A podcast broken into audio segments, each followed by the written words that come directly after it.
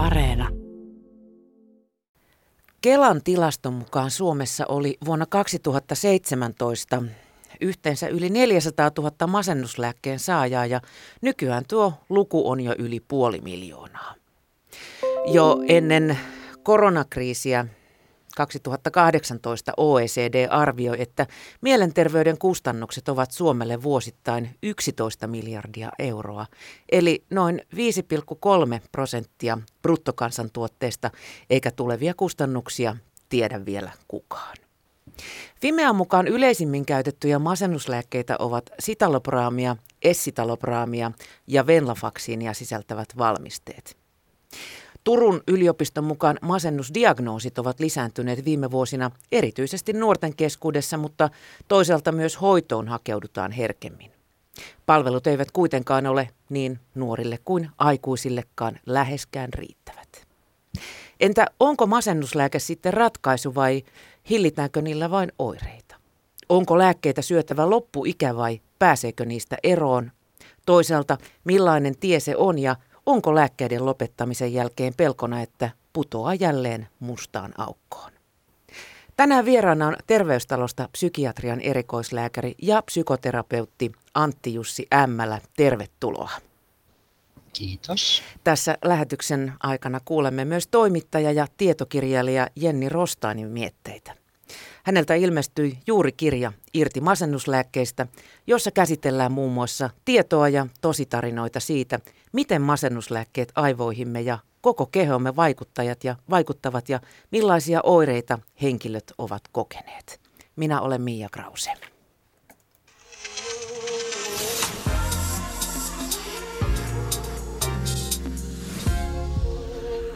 Yle Puhe.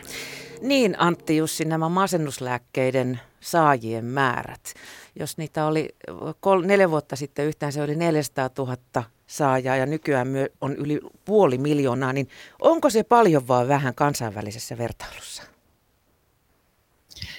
Kansainvälisesti meillä varmaan masennuslääkkeitä käytetään aika paljon. Se, että onko, miten se käyttö niin kuin jakautuu, että, että meillä on varmaan sekä yli- että alihoitoa. Meillä on ihmisiä, jotka käyttävät lääkkeitä, vaikka eivät niistä ehkä välttämättä aina hyödykään, ja vastaavasti meillä on paljon ihmisiä, jotka eivät lääkkeitä käytä, vaikka niistä selvästi hyötyisivätkin. Et se on tässä koko populaatiossa aina hyvä miettiä se, että kohdentuuko se massa aina oikein. Kuinka hyvin ne masennukseen vaikuttavat mekanismit ylipäätään tunnetaan, jotka aivoissa vaikuttavat? Se on edelleen aktiivisen tutkimuksen aihe. Suomalaiset on monessa mielessä ollut hyvin eturintamassa. Tässä ei ole pitkääkään aika, kun muun muassa professori Eero Kastren julkaisi erittäin hienoa uutta tutkimustietoa näistä vaikutusmekanismeista. Ne, se tieto niistä mekanismeista koko aika kasvaa ja kehittyy ja, ja, ja tuota, silti uskoisin, että on paljon sellaista, mitä, mitä vielä tarvii selvittää paljon enemmänkin. Mm. Mitkä ovat nykyisin ne tärkeimmät syyt sitten masennuksen puhkeamiseen? Ovatko ne elämäntavat, elämän mielekkyys? Onko sitä tutkittu? Täytyy muistaa, että masennus on joukko hyvin heterogeenisia eli erilaisia sairauksia. Siellä on, on varmasti taustalla hyvin erilaisia tekijöitä.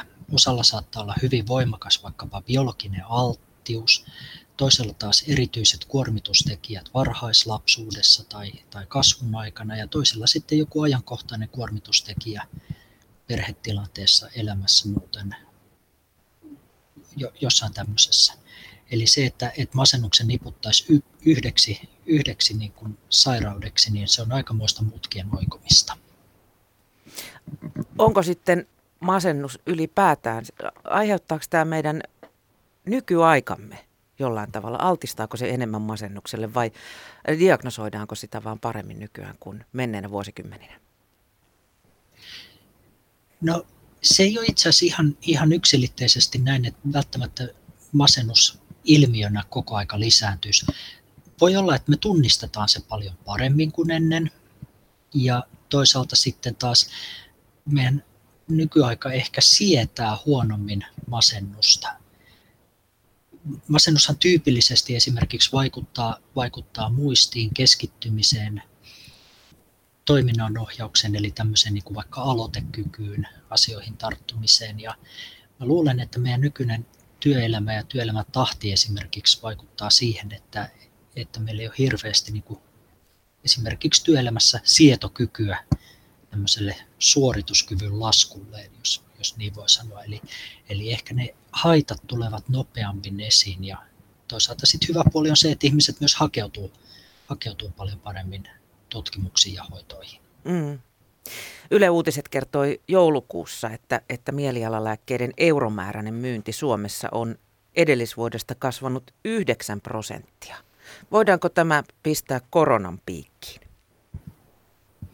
No ensinnäkin täytyy muistaa, että mielialan lääkkeitä, vaikkapa tuossa mainittuja sitalopraamia, esitalopraamia, venlafaksiinia, käytetään hyvin monilla eri, eri käyttöaiheilla. Masennus on vain yksi niistä. Ahdistus on, on toinen tyypillinen käyttöaihe ja sitten muita valmisteita käytetään tyypillisesti esimerkiksi unihäiriön hoitoon. Näyttää siltä, että eritoten ahdistus on korona-aikana lisääntynyt. Se näkyy terveystalon aineistossa ihan selkeästi.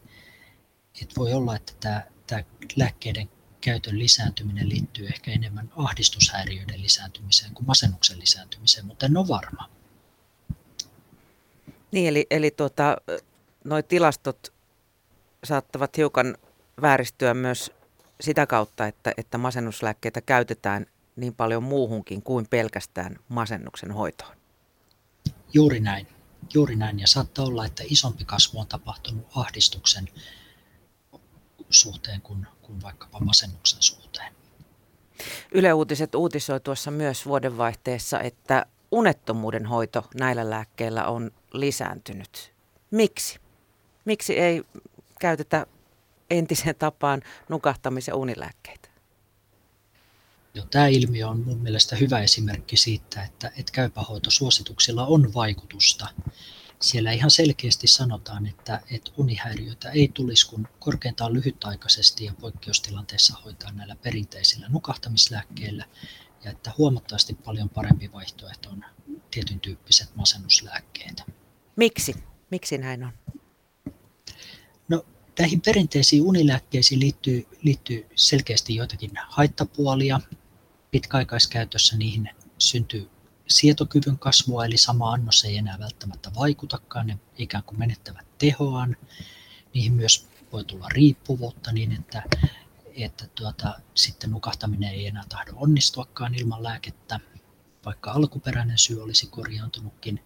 Ja sitten niillä on esimerkiksi vaikutusta unen laatuun. Uni ei ole laadultaan luonnollista välttämättä näitä lääkkeitä käyttäessä. Ja näillä masennuslääkkeillä näitä samanlaisia haittoja ei ole, että se uni on laadukasta, siihen ei synny tätä, tätä niin kuin sietokyvyn kasvua eikä nykytietämyksen mukaan samanlaista niin kuin riippuvuuttakaan. Antti Jussi Ämmälä, millä tavalla sitten sitalopraami, essitalopraami ja venlaflaksiini, millä tavalla nämä lääketyypit eroavat toisistaan? No, niillä on erilainen osin vaikutusprofiili ja ennen kaikkea erilainen niin kuin käyttäytyminen tuolla aineenvaihdunnassa. Niiden puoliintumisaika, eli se aika, joka elimistöllä kuluu ikään kuin siivota puolet lääkeaineesta pois, on, on erilainen keskenään. Essitalopraami ja sitalopraamihan on sukulaisaineita. Tavallaan sitalopraamissa on samaa molekyyliä kahtena peilikuvana ja essitalopraami on sitten ikään kuin, ikään kuin vain tätä yhtä, yhtä peilikuvaa sisältävä lääkeaine. Venlafaksini on sitten kokonaan, kokonaan toisen tyyppinen molekyyli. Kun sitten ihmiselle lähdetään mielialalääkitystä suunnittelemaan, niin, niin millä perusteella määritellään, mikä näistä lääkkeistä on sitten sopiva? Meneekö se ihan kokeilemalla? No, se onkin se onkin hyvä taito ja kuinka se tehdään. Mehän tiedetään, että jopa kolmanneksella ihmisistä on, on jossain määrin poikkeava aineenvaihdunta niin kuin geneettisistä syistä näiden, näiden lääkkeiden suhteen. Joten periaatteessa olisi aika, aika järkevääkin ottaa, ottaa ensin, ensin selvää, että onko jotain tämmöisiä niin kuin perimään liittyviä asioita, jotka tulisi ottaa huomioon tässä lääkeaineen valinnassa. Valitettavasti nämä testit on jossain määrin vielä arvokkaita ja ne rajaa niiden käyttöä, mutta mä oon jotenkin kauhean luottavainen sen suhteen, että, että tota, kun aika kuluu, niin, niin käyttö lisääntyy ja ehkä kustannuksetkin halpenevat siinä määrin, että nämä tulee enemmän käyttöön. No on näillä jonkin verran sitten, sitten nimenomaan tähän, tähän aineenvaihduntaan ja vaikutusprofiiliin liittyviä eroja, jotka, jotka saattaa sitten venlafaksiinia usein pidetään erityisen tehokkaana nimenomaan ahdistuksen hoidossa ja silloin jos, jos oirekuvaan liittyy merkittävää ahdistusta, niin se voisi puoltaa esimerkiksi venlafaksiinin valintaa. Eli, eli tämmöisiä tiettyjä, tiettyjä eroja on. Ja sitten täytyy muistaa, että näitä eri lääkkeitä on noin 30 tällä hetkellä markkinoilla, niin ainakin itse aina kannustan kollegoita, että kannattaa opetella hyvin muutama keskeinen valmiste, että osaa tosi hyvin niiden vaikutusmekanismit ja profiilit ja, ja hallitsee sen, niin, niin mieluummin kuin yrittää ihan tyhjentävästi kaiken osata. Ja varmaan sekin, että kuinka monelle sitten kyseinen lääke on sopinut, niin onko sillä sitten turvallisempaa aloittaa? No lukumäärätkin on vähän, vähän haastavia. Voi olla, voi olla sata ihmistä, jotka käyttää ongelmitta jotain tiettyä valmistetta, mutta se ei välttämättä sitten kerro siitä sadannesta yhdestä kuitenkaan, kuitenkaan hirveästi. Täytyy muistaa, että kun lääkeaineelle haetaan myyntilupaa, niin, niin tyypillisesti sehän pitää sisällään tuhansien potilaiden ja tuhansien verrokkien aineistoja, että, ja, ja siinäkin tulee vain osa, osa ilmiöstä selkeästi esiin. Mutta tietenkin siis se, että jos on aiemmin käyttänyt jotain lääkettä ja siitä on esimerkiksi tullut joko hirveän hyvä hyöty tai jotakin haittavaikutuksia, niin totta kai tämmöiset asiat kannattaa ja pitää ottaa huomioon. Entä sitten se lääkkeen annostus? Minkälaisilla satseilla lähdetään liikenteeseen? No kyllä, kun, kun ylipäänsä lähdetään miettimään, että olisiko lääkkeestä hyötyä juuri tämän nimenomaisen potilaan kohdalla, niin, niin kyllä siihen tiettyjä asioita aina, aina mun mielestä lähtökohtaisesti kuuluu. Lääkkeen aloitukseen kuuluu aina myöskin se, että, että puhutaan läpi se, että mitkä on ne tavoitteet, mitä, mitä sillä lääkehoidolla halutaan saavuttaa, ja myöskin se, että no mistä me tiedetään, että me ollaan ne tavoitteet saavutettu. Siihen kuuluu ilman muuta se seurannasta sopiminen, että milloin ja missä ja miten asiaan palataan. Eritoten on tärkeää sopia, että miten ollaan yhteydessä, jos tulee jotain yllättäviä haittavaikutuksia. Ja samalla mun mielestä on tärkeää myöskin keskustella, että kauanko lääkettä on tarkoitus käyttää, eli mikä on se lääkehoidon kokonaiskesto. Ja koska näihin lääkkeisiin voi liittyä myöskin lopettamisvaikutuksia, niin silloin kannattaa nekin käydä läpi ja pohtia. Niin kuin aloituksen suunnitteluun kuuluu itse asiassa jo lopetuksenkin suunnittelu. Kun, siinä on aika niin. paljon asioita, mitä täytyy käydä läpi. Kuinka tarkkaan sitten potilaat ovat selvillä tai heille kerrotaan siitä, millaisia vaikutuksia tällä lääkityksellä voi olla tai, tai on todettu olevan mielialaa ja, ja vaikka identiteettiin? Kyllä ne on hyvä käydä läpi. Toki siinä se haaste on se, että kun ne voi olla niin moninaisia ja meillä on edelleen aika rajattua se, että mitä me uskalletaan sanoa, että juuri tämän yksittäisen yksilön kohdalla, mikä on todennäköisyys, että, että tulee tämä tai tuo ilmiö. Et, mutta et ehkä yleisellä tasolla on hyvä kuvata, että minkälaisia asioita yleensä ihmisillä näihin liittyy. Näille on hyvin tyypillisiä haittavaikutuksia, joita useimmat voivat kokea, niin ne kannattaa käydä läpi. Ja, ja, ja toki niin sitten on hyvä kertoa, mistä löytyy lisätietoa niiden vähän harvinaisempienkin haittojen suhteen.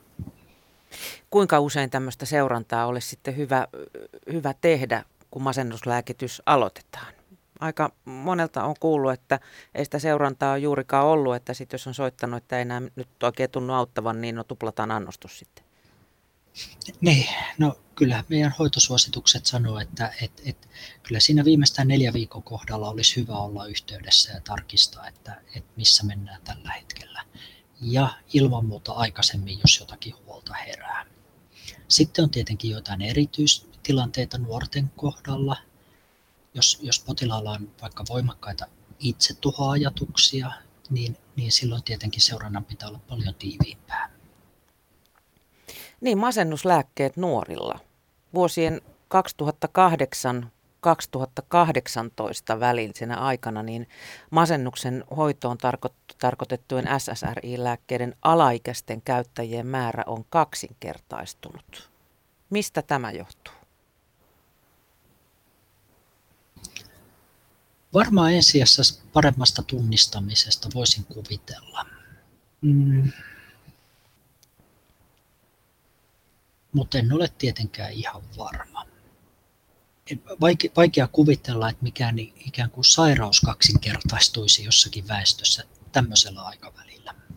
Nyt ei kuitenkaan puhuta mistään tulehdussairaudesta niin kuin covidista, vaan tämmöisestä enemmän, enemmän vähän niin kuin pidempi pidemmän syntyajan vaativasta tilanteesta. Niin murrosikä on kuitenkin yksi keskeisimmistä kehitysvaiheista esimerkiksi aivojen kannalta. Kuinka tarkkaan mielialalääkitystä tulee sitten siltä kannalta miettiä? No nuorilla yleensä aina ensisijaisena pidetäänkin näitä niin sanottuja psykososiaalisia hoitoja, esimerkiksi psykoterapia, se on ihan selvä.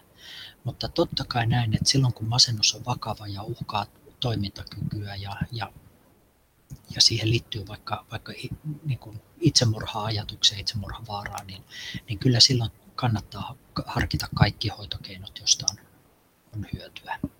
Et mitä vakavampi tilanne, niin, niin sitä vahvemmin kannattaa, kannattaa miettiä niin kuin myöskin lääkehoidon mahdollisuutta, vaikkei se ihan, ihan ensi, ensilinjassa lievässä tilanteessa olisikaan. Onko siinä nuorten kohdalla sitten sellaista pelkoa, että, että niin kuin omien välittäjäaineiden eritys jotenkin loppuu eikä, eikä niin kuin palaa ennalleen, jos se korvataan jo tuossa vaiheessa lääkkeellä? Tämmöisiä huolia esitetään ja jo, joitakin pieniä, pieniä tuota, tutkimuksia tästä on, on vastaan tullut täytyy kuitenkin muistaa, että tiedettä aina kannattaa tarkastella kokonaisuutena ja semmoista niin kuin isoa vakuuttavaa näyttöä siitä, että näin olisi, niin ei ole tullut vastaan.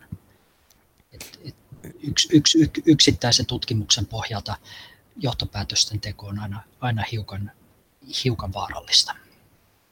Miten sitten nuorten hoito poikkeaa aikuisten hoitamisesta? Millä tolalla nuorisopsykiatria Suomessa on? Tätä varmaan kannattaisi nuorisopsykiatrialta kysyä ensisijassa. Se on ollut hyvin paljon otsikoissa viime aikoina ja on ymmärtänyt näin, että, että ainakin lähetemäärät erikoissairaanhoitoon on, on voimakkaasti noussut. Ja on ilmeisesti näin, että osin, osin myöskin niin kuin myöskin lanteiden määrä on noussut, että se lähetemäärien nousu ei selity ihan pelkästään sillä, että lähetetään entistä useampi. Niin, me kaikki muistetaan 90-luvun laman vaikutukset nuoreen, nuoriin. Onko pelko, että koronan vaikutukset kohdistuvat nyt sitten samalla tavalla? Iskevät päälle taloushuolet, menetetyt työpaikat ja viivästynyt valmistuminen? Tämä on äärimmäisen mielenkiintoinen kysymys. WHO, eli maailman terveysjärjestö, on, on ilmoittanut, että seuraava iso pandemia on mielenterveyden pandemia. Eli, eli kyllä siellä on vakava huoli tästä ilmiöstä. Ähm, monessa tapaa tämä kuitenkin onneksi vähän eroaa siitä tilanteesta. Ehkä se, se oli kestoltaan huomattavasti pidempi. Toki nyt me ei tiedetä kauanko tämä pandemia ja tämä poikkeus ovat kestää, että, että voi olla, että vuoden päästä korvia kuumottaa kuunnella näitä sanoja. Et ehkä, ehkä t- niin kuin sille, että, että se on hyvin mahdollista ja että me tiedetään vastaus tähän kysymykseen valitettavasti 20 vuoden päästä. Millaisia aavistuksia teillä lääkärikunnalla on, kun tiedetään, että meillä on muutenkin nämä palvelut melko kuormittuneet tällä hetkellä? No tässä on juuri tämä iso kuva, että me oltiin pulassa jo ennen pandemiaa. Meillä oli jo ennen, ennen pandemia merkittäviä viiveitä pullonkaulojen hoidon, hoidon saamisessa, niin, niin kyllähän tämä niin kuin hankaloittanut on selvästi. Että, että keväällähän me nähtiin esimerkiksi, että ihmiset niin kuin jättivät hakeutumatta hoitoon. Tähän tapahtui kaikkien vaivojen suhteen, ei pelkästään mielenterveyden vaivojen, että, että, että, että jopa sydänkohtauksen takia haettiin apua harvemmin. Ja mitä Mitäs? sitten tapahtuu, kun tämä tilanne purkautuu? Juuri näin, että kyllä tässä jatkuvasti kerty, kerrytetään hoitovelkaa tilanteessa, jossa jo alun perinkin oli vähän hoitovelkaa. Että, et, et jossain kohtaahan tämä suma, suma lähtee purkautumaan.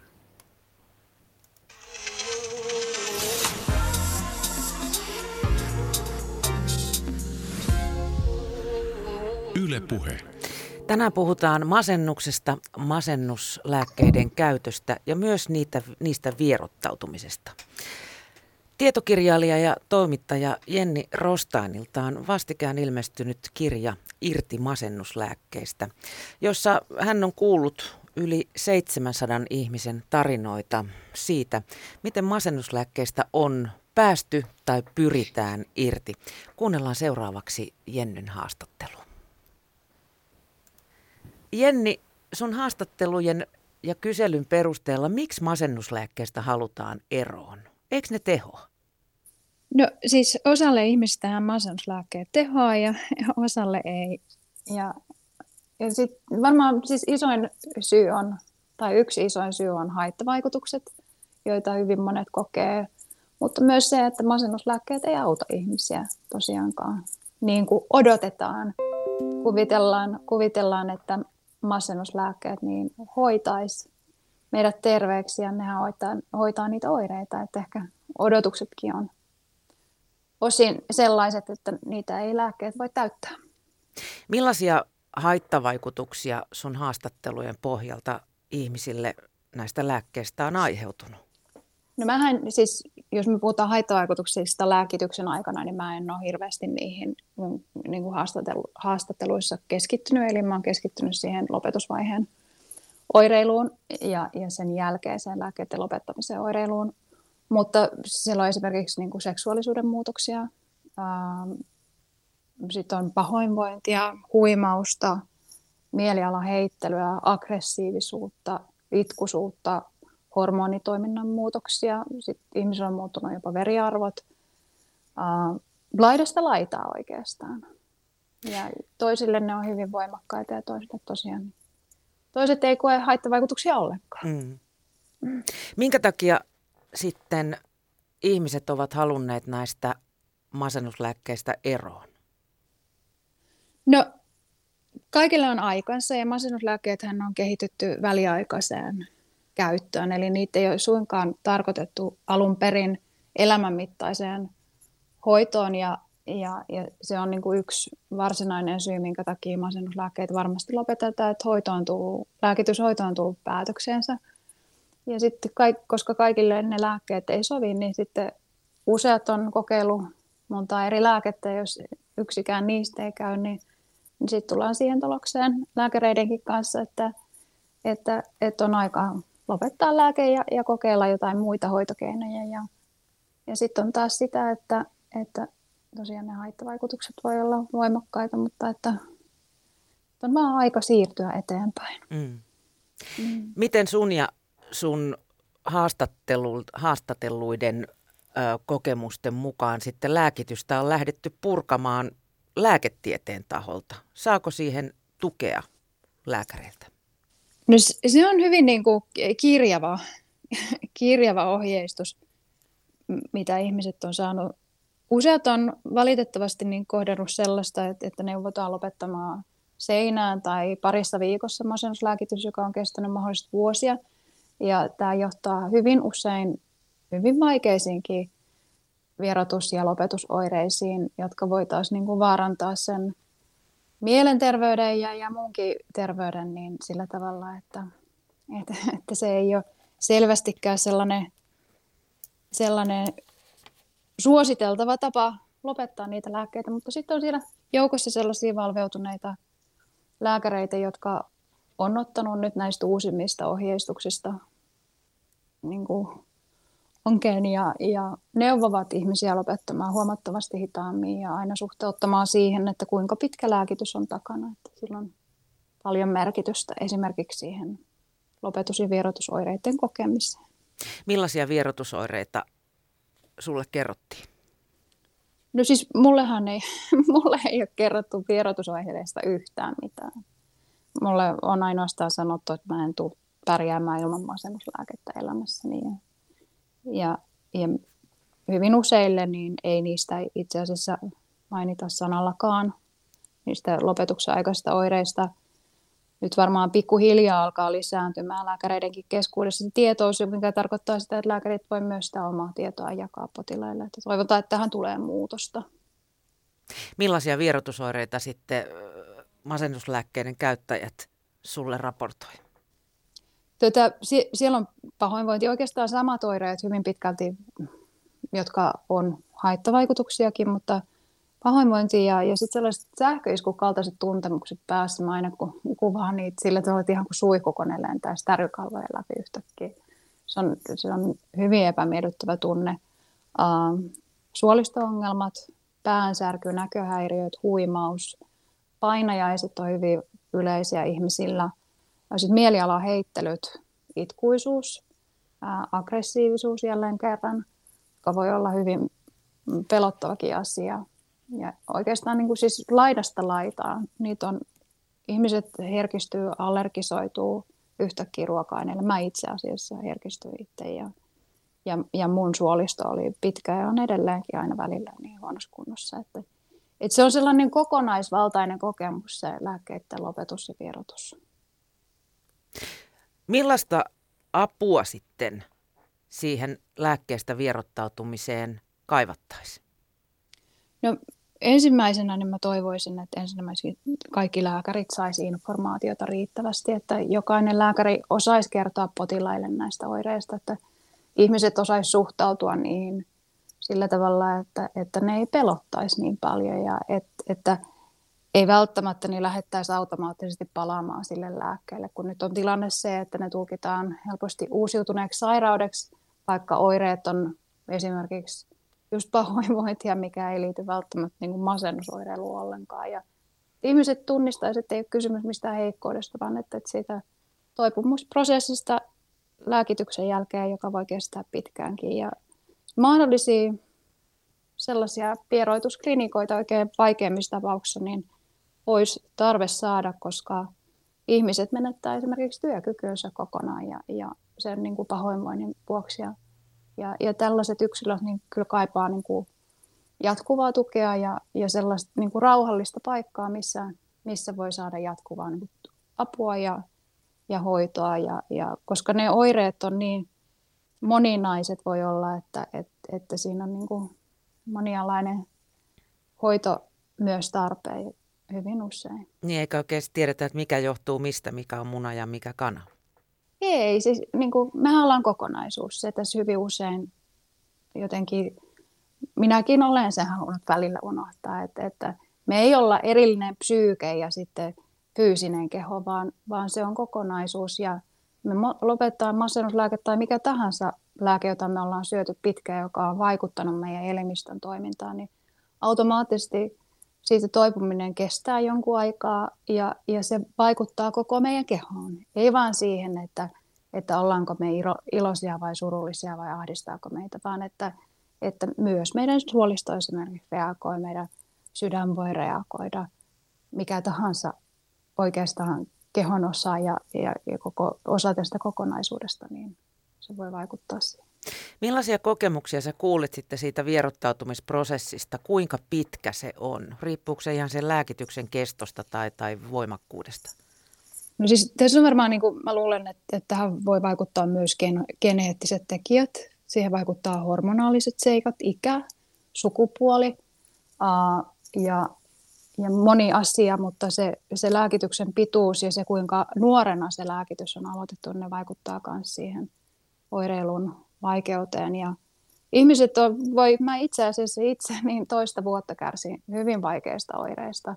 Nyt on, tulee kuusi vuotta täyteen ilman lääkkeitä ja, ja voi sanoa, että, että mun hermosto on herkis, herkässä tilassa edelleen ja, ja suolisto on ihan erilaisessa kunnossa kuin silloin ennen kuin lääkitys aloitettiin ja lääkityksen aikana, eli, eli mun suolisto on reagoinut siihen lääkityksen lopettamiseen, mutta jotkut kokee oireita vuoden, toinen puoli vuotta ja niin kuin pahimmillaan niin se voi kestää vuosia, että, että se, on niin kuin, se on pitkä ja henkisesti raskas prosessi joillekin. Siinä varmaan tulee jossain vaiheessa sitten, jos oireet sen kun jatkuu, niin, niin jo semmoinen ajatus päähän, että lopettaminen oli virhe ja, ja paha olo johtuu palanneesta masennuksesta. Joo, sen takia mä kirjoitankin niin kuin tarkoituksen mun kirjassa pitkästi siitä, että, että, niin kuin, että se lääkkeelle palaaminen ei ole häpeällistä, koska niin kuin meidän ihmisten tarkoitus tässä elämässä on yksinkertaisesti pysyä hengissä ja, ja voida hyvin. Ja jos se tarkoittaa sitä, että ei tässä hetkessä voi lääkettä lopettaa, niin se ei ole huono vaihtoehto ja silloin ei ole yhtään huonompi ihminen. Että, että joskus ihmiset joutuu tosiaan palaamaan lääkitykselle ja, ja, ja sitten taas hitaammin lopettamaan sitä. Että hyvin usein tällainen niin kuin tilanne, että, että joutuu palaamaan lääkitykselle oireiden ollessa tosi vaikeita, niin se johtuu siitä, että se lääkitys on, siis tämä perustuu nyt mun kyselyyn ja tutkimuksiin, joita on julkaistu viime vuoden lopulla – että, että se lääkitys on lopetettu aivan liian nopeasti. Kun sitten ihmiset ovat masennuslääkkeistä lyhyemmän tai pidemmän vierotusjakson jälkeen päässeet eroon, niin, niin mil, miten he ovat kokenut elämänsä muuttuneen? Ovatko he ikään kuin uudestaan syntyneitä vai, vai tota, miten, miten se on vaikuttanut heihin? Siis se on ehkä niin kuin tämä toiveikka ja ihanin asia siinä, että, että kun ihmiset niin toipuu siitä juurisy tai siitä masennuksen aiheuttajasta tai ahdistuksen aiheuttajasta ja, ja oli se sitten mikä tahansa, mikä siinä toipumissa on ollut työvälineenä, mutta et, että, että sitten kun on lopettanut ne lääkkeet ja toivunut siitä vierotuksesta, niin ne tarinat on ollut niin ihania ja, ja toiveikkaita, mitä mä oon itse saanut kuulla, kun mä oon kerännyt niitä haastatellut ihmiset – ihmiset on kertonut just, että, että ne on juurikin herännyt ikään kuin henkiä tai uudelleen eloon tai pitkästä unesta. Mä itse kuvaan sitä, että, että mä oon niin kuin herännyt syvästä unesta.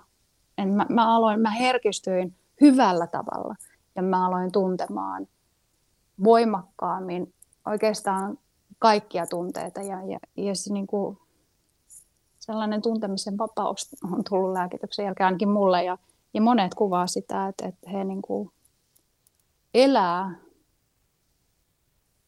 isommalla vaihteella ehkä, jos näin voi sanoa. Että, että, että silloin siis ihmiset on sanonut elämänsä valoa. Ja se on mun mielestä toivekasta, että, että, olisi että lääke toiminut tai ei, mutta että, että sen lääkityksen lopetuksen jälkeen niin ihmiset oikeasti voi hyvin ja kunhan selviää niistä oireista, jos niitä tulee. Tuossa kirjassa, kun ihmiset kertovat noista vierotusoireista, niin ne kuulosti kyllä aika pelottavilta, semmoista pahemman luokan deliriumilta, joka kestää tosi pitkään. Niin, niin onko mahdollista lopettaa lääkitys ilman vierotusoireita?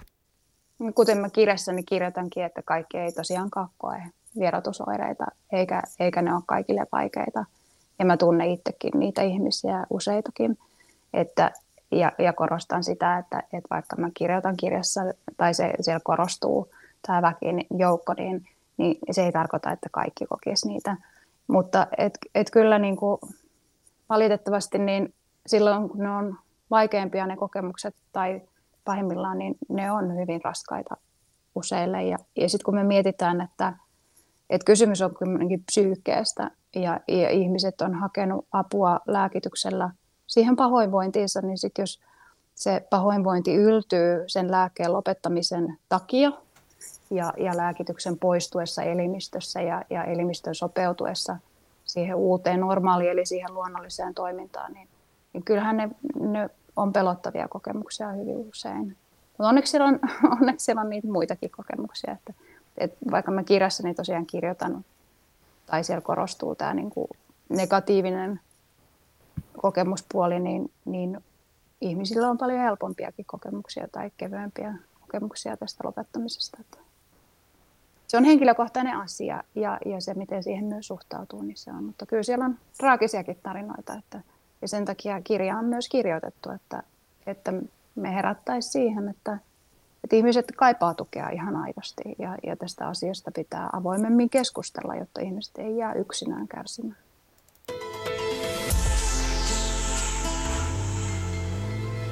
Yle Puhe. Näin kertoi siis toimittaja, kirjailija Jenni Rostain. Antti Jussi Ämmällä hänen mukaansa näiden kertomusten mukaan lopetusoireita ei oikein oteta lääkärikunnassa tosissaan ja niistä kerrotaan vain joka kolmannelle. Onko näin? Tätä ei ole ehkä tutkittu hirveän, tai siis joo, var, varmasti tämä väite johonkin tutkimukseen perustuu. Mulla ei ole itsellä vastaan tullut, tullut Suomessa tehtyä, tehtyä tämmöistä, selvitystä, mutta mielenkiinnolla täytyy tutustua tähän kirjaan sen mä tiedän, että, että niin kuin tuossa aiemmin kuvasin, että, että mitä kaikkia lääkehoidon hyvään aloittamiseen kuuluu muun muassa just tämä, tämä lopettamisen suunnittelu, niin, niin sehän on valtavan paljon asiaa hyvinkin lyhyelle vastaanottoajalle, että, että tiedän, että se on aika, se on mun paljon helpompi sanoa erikoislääkärinä, mulla on yleensä varattu 45 tai 60 minuutin vastaanottoaika, niin siinä on hyvin aikaa käydä perusteellisesti läpi näitä asioita. Se on hiukan toinen tilanne sitten, jos on varattuna 10 tai 20 minuuttia aikaa. Niin luulisi siinä vaiheessa jo hiukan etiikan sotivan sitä vastaan, että tällaisia päätöksiä kymmenessä minuutissa tehdään.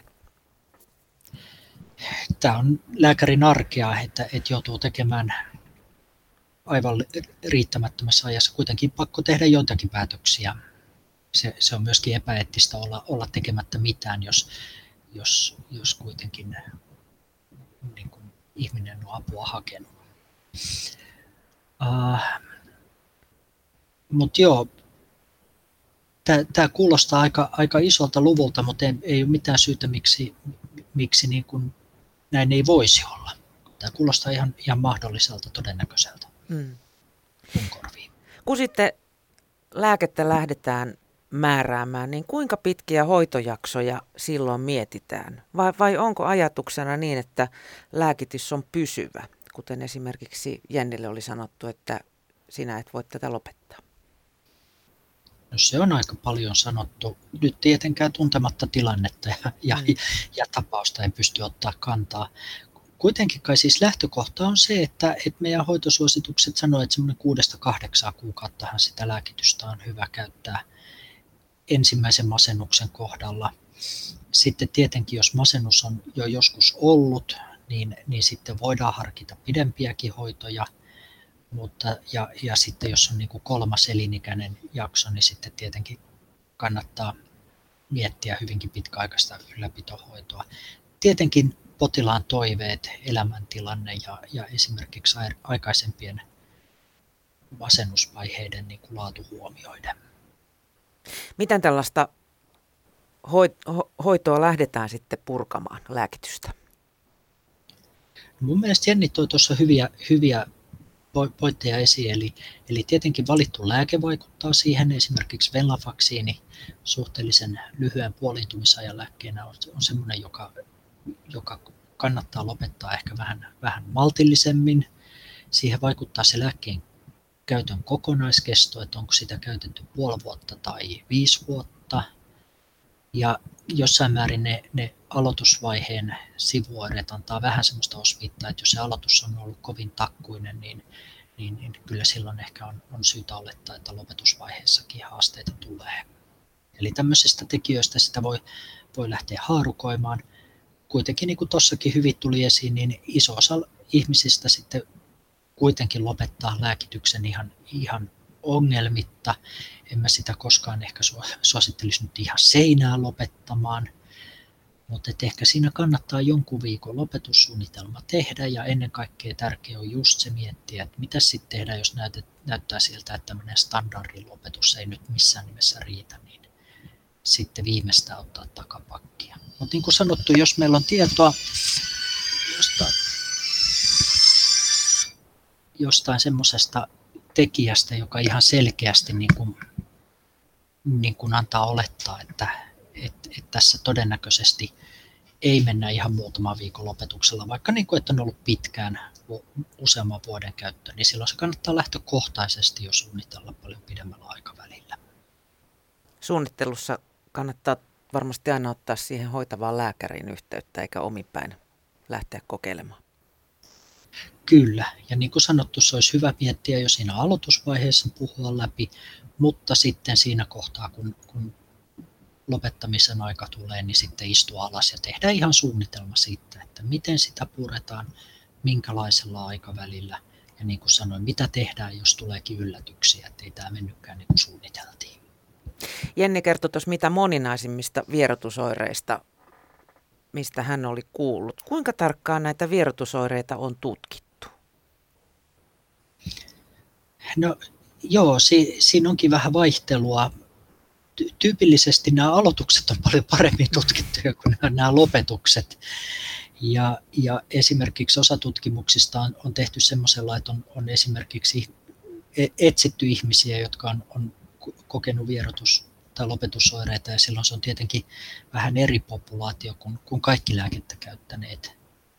Um, Mistä se johtuu? Siis kun lääkkeestä puhuttaessa, niin siinä ei tietenkään voida ohittaa lääketehtaiden intressejä, joille masennuslääkkeet on niin miljardiluokan bisnes.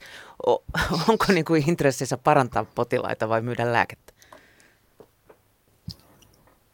Niin, toi, toi on vaikea kysymys tietenkin, jos lähtisi myymään semmoista, jolla, jolla ei olisi parantavaa vaikutusta, niin ei se kovin pitkäkestoista bisnestä ole. Että kyllähän sitten, sitten myöskin, myöskin vaikuttavuustutkimusta tehdään muualla kuin lääketieteessä, että kyllä siinä sitten aika nopeasti varmaankin, varmaankin paljastuisi se, se tota, tilanne. Mm, totta on, että kun lääke, lääkettä tutkitaan, niin ne tutkimusajat on tyypillisesti aika lyhyitä, jolloin sitten vuosien käytön jälkeen tulevat ilmiöt tulee ehkä, ehkä ennemmin näissä tota, tosielämässä esiin kuin, kuin tämmöisissä vaikuttavuustutkimuksissa. Kun sitten lääkkeitä lopetellaan, niin, niin kauanko se kestää, että, että oma tuotanto lähtee kunnolla toimimaan? Puhutaanko me viikoista, kuukausista vai jopa vuosista?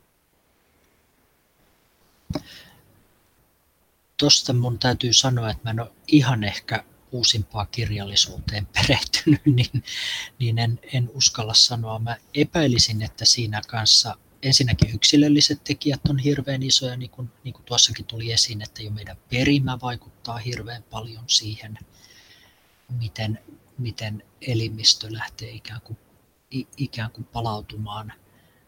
Mm, siihen varmasti vaikuttaa jälleen käytetty lääkeaine ja sitten vielä tämän, tämän hoidon kesto.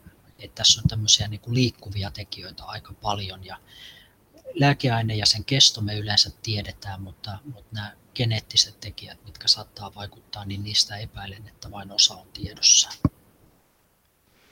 Antti Jussi Ämmälä, löytyykö masennuslääkkeestä eroon haluavalle sitten apua? Tai, tai vieroitushoitoa ihan niin kuin Jenni tuossa toivoi? No kyllä mä ajattelisin, että jokaisen psykiatria ja erikoislääkärin pitäisi, pitäisi tämmöinenkin tilanne hallita. Miettiä potilaan kanssa, että mikä on se suunnitelma, miten niistä päästään eroon, jos, jos semmoinen toive on. Mitä esimerkiksi tukihoitoja se tarvitsee, minkälaista seurantaa se tarvitsee. Se on tämmöinen ainakin idealistinen ajatus. Niin kun sitten puhutaan näistä vierotusoireista, niin niitähän oli, oli Jennin kuvailun mukaan niin fyysisiä kuin, kuin psyykkisiäkin oireita. Niin, niin tuota, mistä sitten tiedetään, jos, jos nämä psyykeoireet on oikein pahoja, että onko kyse nimenomaan vierotusoireista vai, vai kenties sen sairauden paluusta? Millaisia no on... tutkimuksia siinä voi tehdä? No kyllä se yleensä antaa, antaa viitteitä aika, aika nopeasti, että kummasta on kyse. Tämmöiselle niin kuin vaikkapa masennusoireiden uusiutumisellehan tyypillistä esimerkiksi on se, että se tulee hitaasti hiipien viikkojen tai kuukausien myötä. Tähän lääkelopetukseen liittyvät oireet yleensä alkaa päivissä. Eli, eli se, se jo ihan siitä, että kuinka nopeasti jokin oire ilmenee, niin antaa pikkasen viitettä siitä, että, että kummasta kun voisi olla kyse. Ja, ja sitten tietenkin niin kuin masennuksella on nämä tyypilliset oireet, vaikkapa että on joitakin, jotka on toki samankaltaisia keskenään, jossa se, se sekoittamisen vaara on, mutta, mutta esimerkiksi niin kuin tämmöiset sähköiskuomaiset tunteet, tuntemukset, jotka on aika tavallisia lääkelopetukseen, niin nehän ei ole mitenkään tavallisia masennuksen oireita. Vastaavasti masennuksessahan tyypillisesti on, on oireena se, että ei oikein tahdo saada aikaiseksi tai tartuttua tai aloitekyky heikkenee kovasti, niin se aika harvoin on, on puhdas tämmöinen niin kuin lääke, lääkevaikutus. Eli voi niin kuin miettiä tätä ajallista esiintymistä ja sitten laadullisesti miettiä, että kumpaako tämä niin kuin todennäköisemmin sopisi. Niin kyllä sitten pystyy vähän, vähän hahmottelemaan. Jos sitten puhutaan tämmöisestä pitkäaikaisesta masennuslääkityksen käytöstä, niin, niin millaisia jälkiä se ihmiseen, ihmisen psyykeen voi jättää?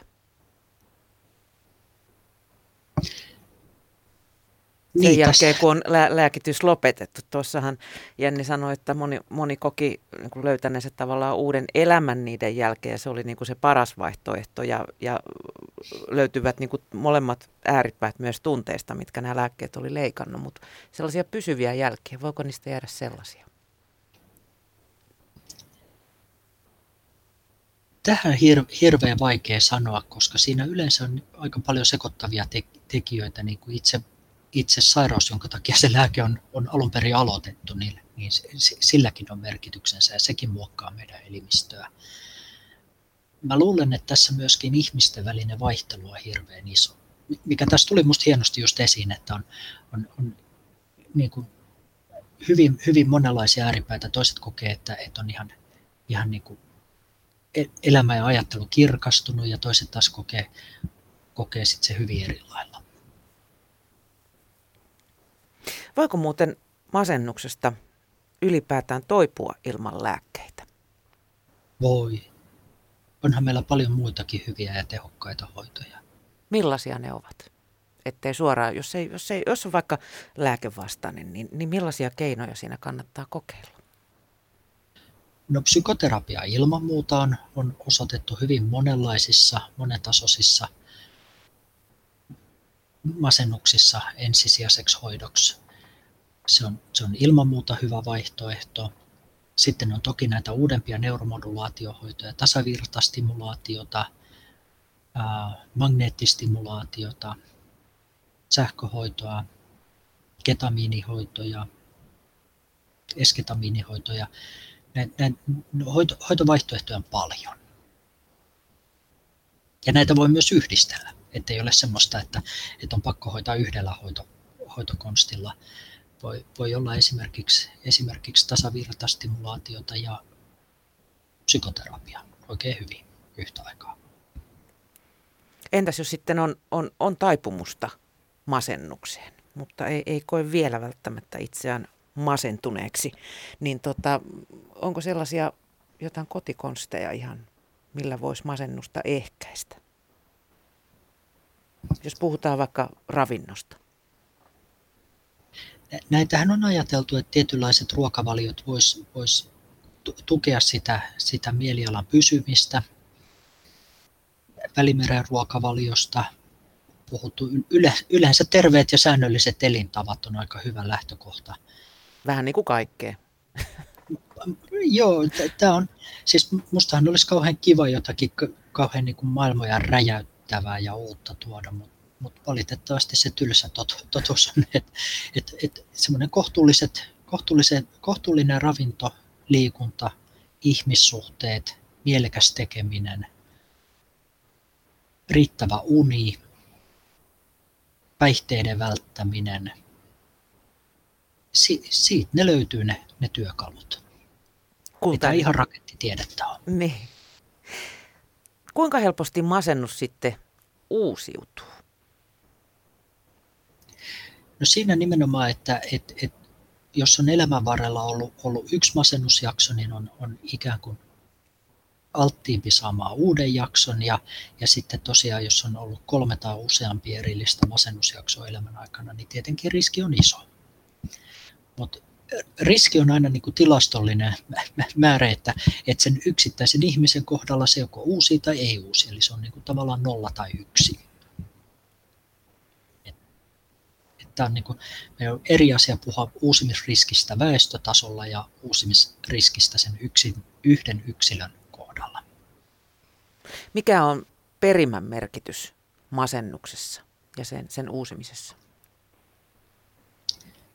Kyllä sillä on merkitystä, mutta koska masennus on niin hyvin monitekijäinen sairaus, niin, niin, niin siinä on niin paljon muitakin tekijöitä.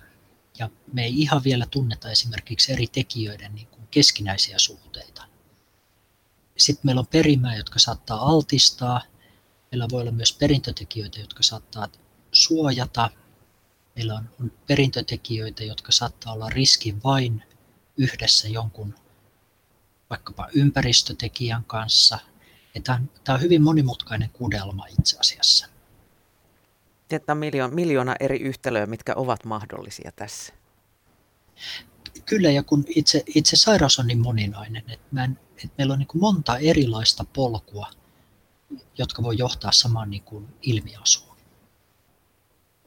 Milloin sitten puhutaan kroonisesta masennuksesta?